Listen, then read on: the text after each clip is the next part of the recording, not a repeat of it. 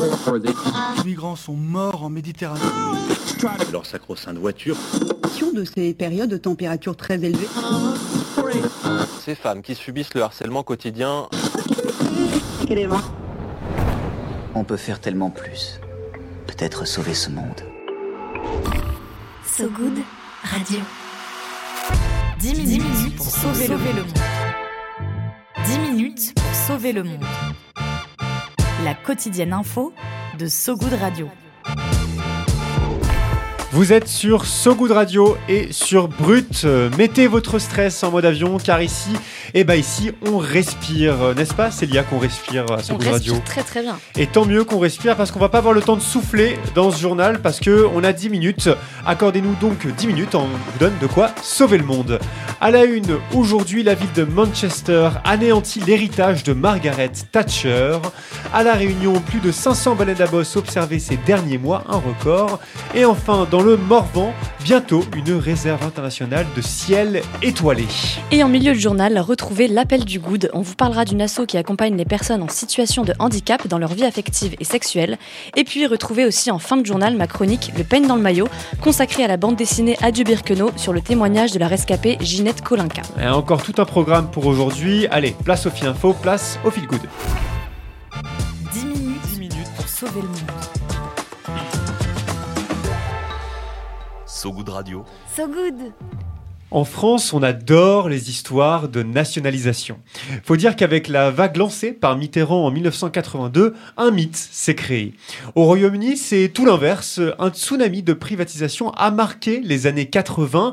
Mais attention, une révolution est en cours à Manchester. Là-bas, les bus sont redevenus un service public il y a deux semaines, après 40 ans de situation chaotique. God save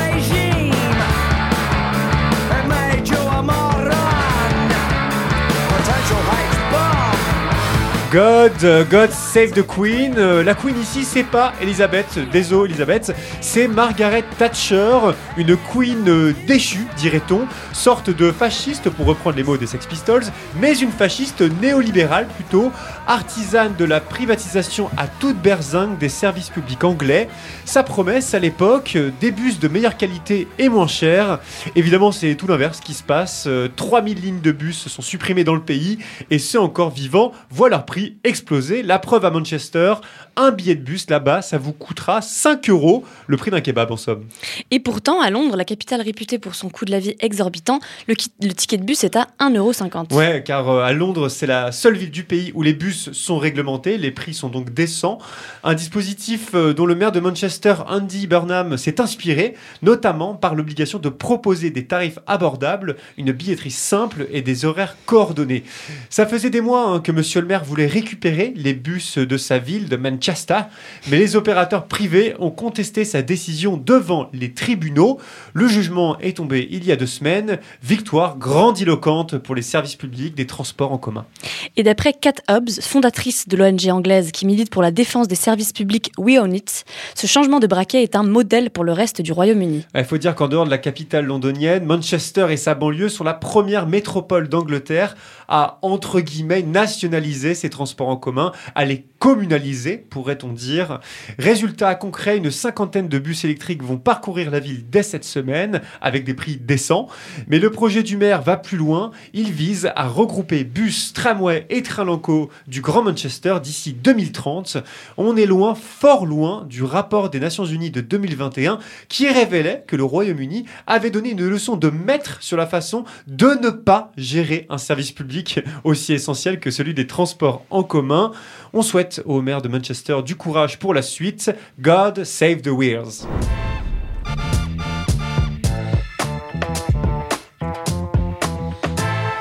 Et on quitte euh, le Royaume-Uni pour l'île de la Réunion dans cette deuxième actu. L'île de la Réunion où 500 baleines à bosse ont été observées ces derniers mois. 500 baleines, euh, c'est un nouveau record selon l'ONG spécialiste des cétacés Globis. Un record qui devrait d'ailleurs augmenter d'ici la fin du mois d'octobre, le temps que la saison des baleines se termine. Parce que oui, il y a une saison des baleines et je trouve ça très poétique. Ouais, c'est hyper cute. Ouais. Et jamais autant de spécimens n'avaient été recensés dans l'océan Indien depuis que l'association avait commencé ses observations en 2001. Euh, L'an dernier, 430 individus avaient été identifiés, mais comment distinguer les baleines les unes des autres, Célia? Très très bonne question, Romain. Et ouais, et c'est pas simple, il faut le savoir, c'est leur nageoire caudale, c'est la nageoire arrière d'une baleine qu'il faut identifier. Elle est unique dans sa forme et dans sa couleur pour chaque baleine à bosse. Le chiffre, lui, est très encourageant. La population actuelle de baleines à bosse dans l'océan Indien serait remontée à 70% de ce qu'elle était avant le début de la chasse industrielle.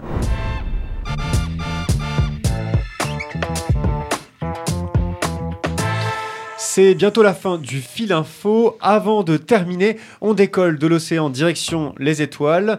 Le Morvan, ce charmant massif du cœur de la Bourgogne, est en lice pour devenir une réserve internationale de ciel étoilé. Oui, ça existe, ce genre de réserve. Ça aussi, c'est très poétique d'ailleurs. Tout à fait. Ce prestigieux label détermine les endroits dans le monde depuis lesquels on peut le mieux observer les étoiles, les ciels nocturnes en fait les plus noirs du monde. Et pour l'obtenir, il faut lutter contre la pollution lumineuse et reconnecter les habitants à la nuit. Ouais, c'est tout un investissement euh, d'infrastructures, de services publics à réaliser, chose pour laquelle se bat le parc naturel du Morvan depuis 2018, qui espère rejoindre le club très sélect hein, des réserves de ciel étoilé. La France, elle en comporte euh, quatre déjà. Le parc national des Cévennes, bien sûr, celui de Mille Vaches dans le Limousin, le territoire Alpes-Azur-Mercantour et enfin le pic du Midi de Bigorre. Mais le Morvan n'est pas seul. Une dizaine d'autres candidatures françaises sont à l'étude. Réponse du label, du label pardon, à l'automne.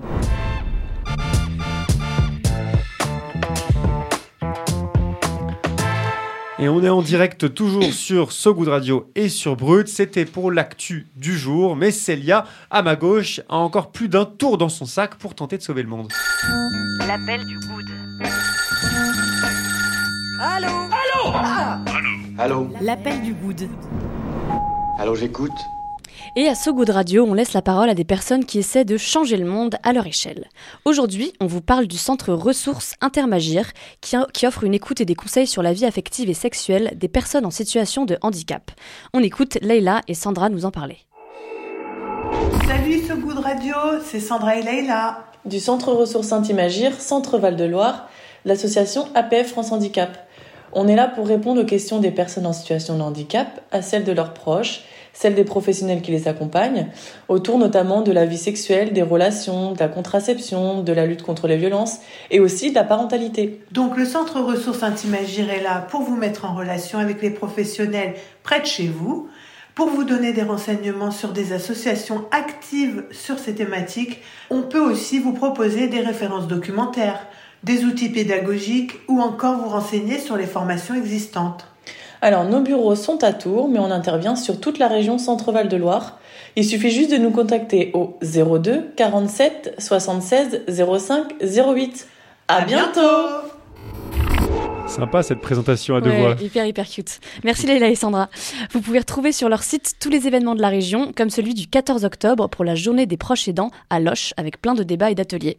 Et pour celles et ceux qui veulent en savoir plus, retrouvez toutes les infos du centre Intermagir sur sogoodradio.fr. Viens voir un peu par ici. Le Pen J'ai une bonne nouvelle pour toi. dans le maillot. Le Pen dans le maillot. Et c'est le moment que vous attendiez tous, mesdames, messieurs, le moment où la culture se hisse à la cime des arbres avec le peigne dans le maillot de Célia Morincom. Et pour s'endormir un peu moins con, il y a le Pen dans le maillot. C'est le moment où on se donne des conseils qui font plaisir, des idées, des recommandations en tout genre. Et aujourd'hui, je vous parle d'une bande dessinée, Adieu Birkenau, de Ginette Kolinka, JD Morvan, Vactor Maté, EFA et Sesc F d'Almacès. Euh, moi, j'ai une image euh, euh, que seuls les déportés, je suppose, ont. Vous, vous voyez des allées toutes, toutes propres, toutes belles. On a presque mis des tapis par terre pour pas se- que les, les visiteurs se salissent. Non, non, c'est pas, c'est pas ça l'image. hein. Sur la couverture au ton bleu et violet, Ginette Kolinka marche sur des rails face à nous devant l'entrée du camp de Birkenau en Pologne. On apprend dans la BD qu'elle a participé à construire ces rails qui n'existaient pas quand elle est arrivée. Sur le dessin, elle croise une silhouette fanto- fantomatique qui marche dans l'autre sens vers l'entrée du camp. Cheveux rasés, habillée de guenilles. C'est elle, 70 ans plus tôt. Ginette Kolinka est donc une rescapée des camps de travail. Oui, elle a été internée à Auschwitz-Birkenau d'avril à novembre 1944 pendant 7 mois, puis a été transférée à Bergen-Belsen pendant 3 mois. Elle est rentrée chez elle en juin 1945.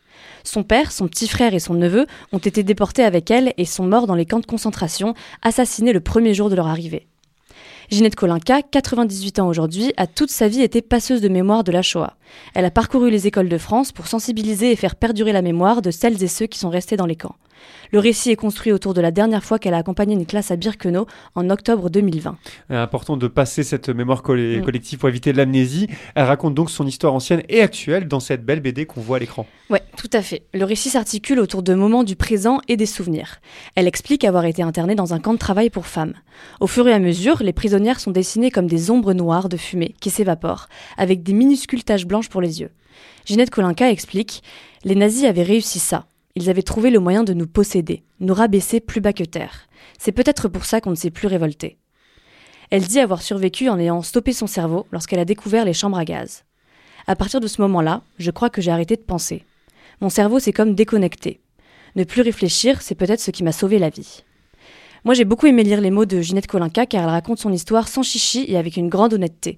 C'est une femme engagée qui veut que son témoignage perdure et lui survive. Et j'ai appris des nouvelles choses qu'elle seule pouvait apporter. Ouais, merci Célia, ça a l'air d'être une lecture euh, poignante et, et saisissante. Mm. Adieu Birkenau, donc à retrouver dans toutes euh, les librairies, toutes les bonnes librairies du moins. On termine le journal avec comme toujours un petit point sur le temps du jour. La météo de So Good Radio. La météo de So Good Radio. Un ciel particulièrement sombre sur Marseille aujourd'hui. Le journal Mediapart a révélé l'existence de vidéosurveillance prouvant les coups violents portés par les policiers sur Eddy, un jeune homme de 22 ans qui a perdu une partie de son crâne après avoir reçu un tir de LBD lors des, soulève- des soulèvements suite à la mort de Naël. Heureusement, une voûte joliment ensoleillée côté sport. L'équipe de France féminine de gymnastique s'est qualifiée pour les JO 2024. Elles ont fini 7 lors des qualifs des championnats qui avaient lieu hier à Anvers. Fin de votre tranche info. Merci à vous qui nous écoutez à la radio ou en podcast. N'hésitez pas à nous donner euh, des notes, hein, même des étoiles comme dans Mario Kart, vous avez la ref. On se quitte comme toujours euh, bah, sur la musique, hein, Célia. Cette fois-ci, la musique, bah, j'en ai pas oui. tout à fait le nom. Du coup, je vais vous laisser bah, la découvrir. hein. On sait pas ce que c'est, c'est le mystère, le charme du direct. Tech 5, apparemment me glisse-t-on dans l'oreillette de Dave Brubet. Des bisous à toutes et à tous. Salut et à demain.